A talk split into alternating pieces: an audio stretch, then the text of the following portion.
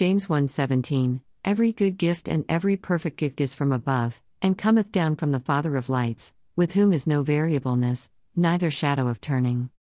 We all receive gifts. The gifts of God are from him. How will we know what his gifts are? His gifts will give us joy, peace, love, and happiness. We will not have the want to desire more.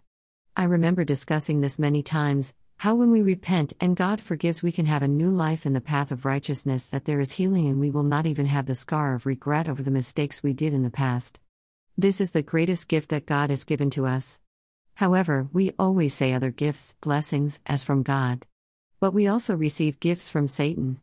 Satan's gifts may be more appealing and more to what we think is best for us. But what God gives us is much better than what we think is best for us. Many times we fail to realize this. It intends to make us better and allows us to grow. There is peace and joy that is not from the world but from within and with human charity. Here in this verse, James writes that God through his Son Jesus has given us the gift of his light, salvation through forgiveness, and living in righteousness that when we turn away from the ways of Satan and live in this light that we will find that the darker path will not trail us. There is true joy and happiness for we have forgiveness that gives us the freedom from guilt and shame as we will heal and live this new life. Dear Lord, Almighty, bless this day and the days to come.